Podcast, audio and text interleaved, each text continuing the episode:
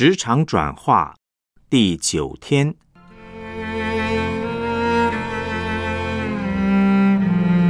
祷告祭坛使人得着上帝的爱。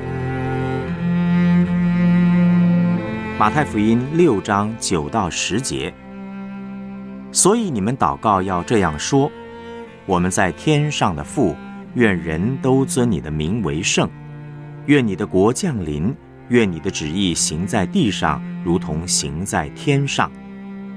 诗篇第一篇一节二节：不从恶人的计谋，不占罪人的道路，不做亵慢人的座位，唯喜爱耶和华的律法，昼夜思想，这人变为有福。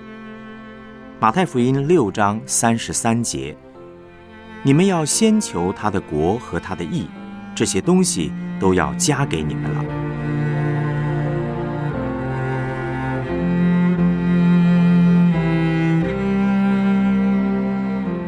我们来思想主题信息：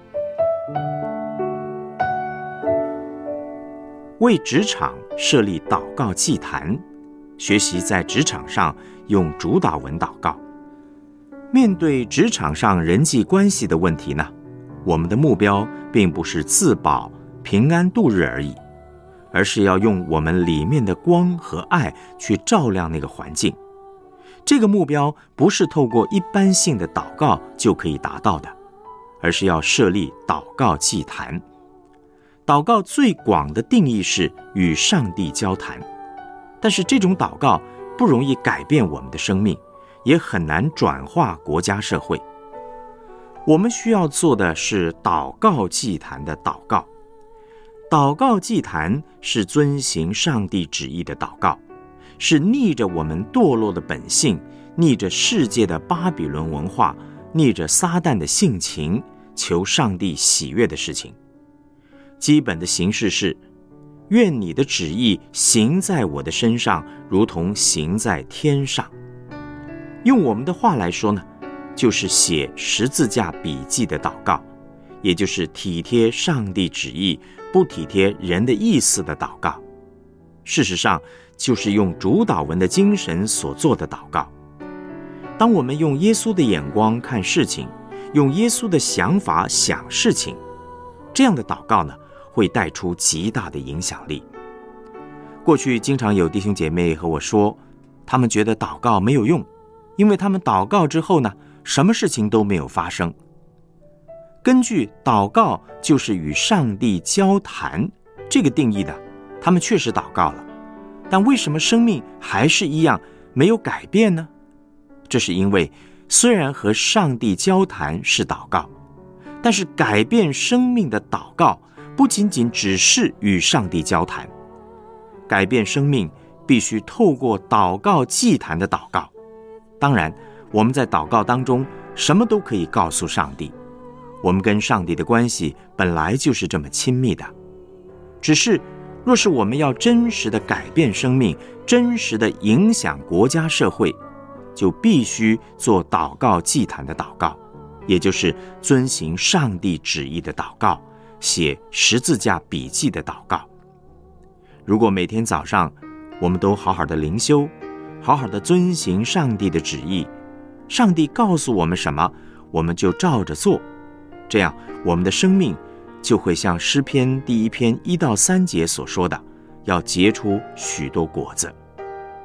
经文说：“不从恶人的计谋，不占罪人的道路，不做亵慢人的座位，唯喜爱耶和华的律法，昼夜思想，这人变为有福。他要像一棵树栽在溪水旁，按时候结果子，叶子也不枯干。凡他所做的，尽都顺利。”这是成功基督徒的定义。世界所说的成功，巴比伦文化所说的成功，和基督徒的成功完全不一样。基督徒的成功是遵行上帝的旨意。祷告祭坛呢，使人得着上帝的爱。穆约翰牧师教导我们，必须真实的设立祷告祭坛，这是他们整个团队。带给台湾教会最宝贵的礼物，这样的祷告非常有力量。有一位单亲妈妈带着两个孩子到上海找工作，但是没有着落，就回台湾了。回台湾之后，她一方面没有工作，另一方面又因为盖房子的事情和建商谈不拢，不仅呢没有得到房子，还损失了投资金额的三分之二。那段期间，他刚好参加了穆约翰牧师在台湾的特会，在当中第一次了解到，原来真正基督徒的祷告不只是把自己的需要告诉上帝。而是要建立祷告祭坛，对付自己的老我、世界的巴比伦文化、撒旦的势力。于是他开始认真祷告，特别是很认真的面对建商侵吞他投资金额三分之二这件事情。他求圣灵把上帝的爱充满他，医治他。在整个过程当中，他认罪、饶恕，重新整理自己的心、自己的生命。不久之后，他就找到一份工作。他不只是找到工作，上班不久以后呢，这家公司的股票就上市了。公司配给他的股票价值超过他之前亏在建商手中的钱。这样的结果是他之前完全没有想过的。上帝为他做的超过了他所求所想。这位姐妹祷告的重点不在衣食。而在于自己的心，自己和耶稣的关系。他认罪饶恕之后，仇敌原本掐住他脖子的手就松开了，他和剑商的关系就改善了，而上帝呢也解决了他财务上的困难。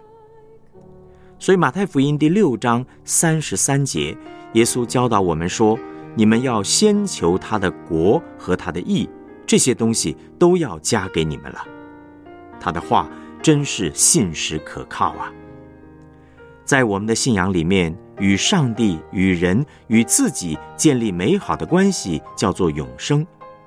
信耶稣得永生的意思，就是信耶稣之后，耶稣会恢复我们跟上帝、跟人、跟自己之间那个美好的关系。我们要在职场上拥有美好的人际关系，前提是里面要得着上帝的爱。并且为我们的职场设立祷告祭坛。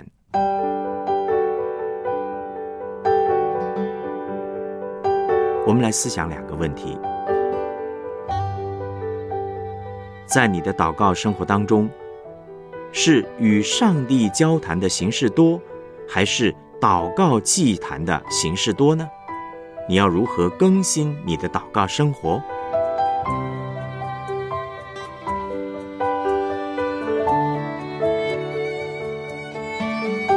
针对你目前职场的状况，你可以如何进行祷告祭坛的祷告呢？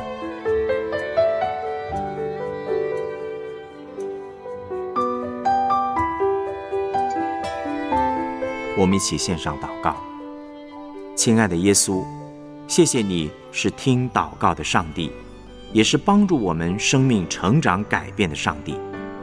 求你帮助我的祷告。不只是交谈式的祷告，更是遵行上帝旨意的祷告，好让我的生命可以不断长大成熟，活在你的旨意里面，也帮助我在职场中设立祷告祭坛，让我自己得着你的爱，也使周围的同事、同学得着你的爱，拥有美好的人际关系。奉主耶稣基督的名祷告，阿门。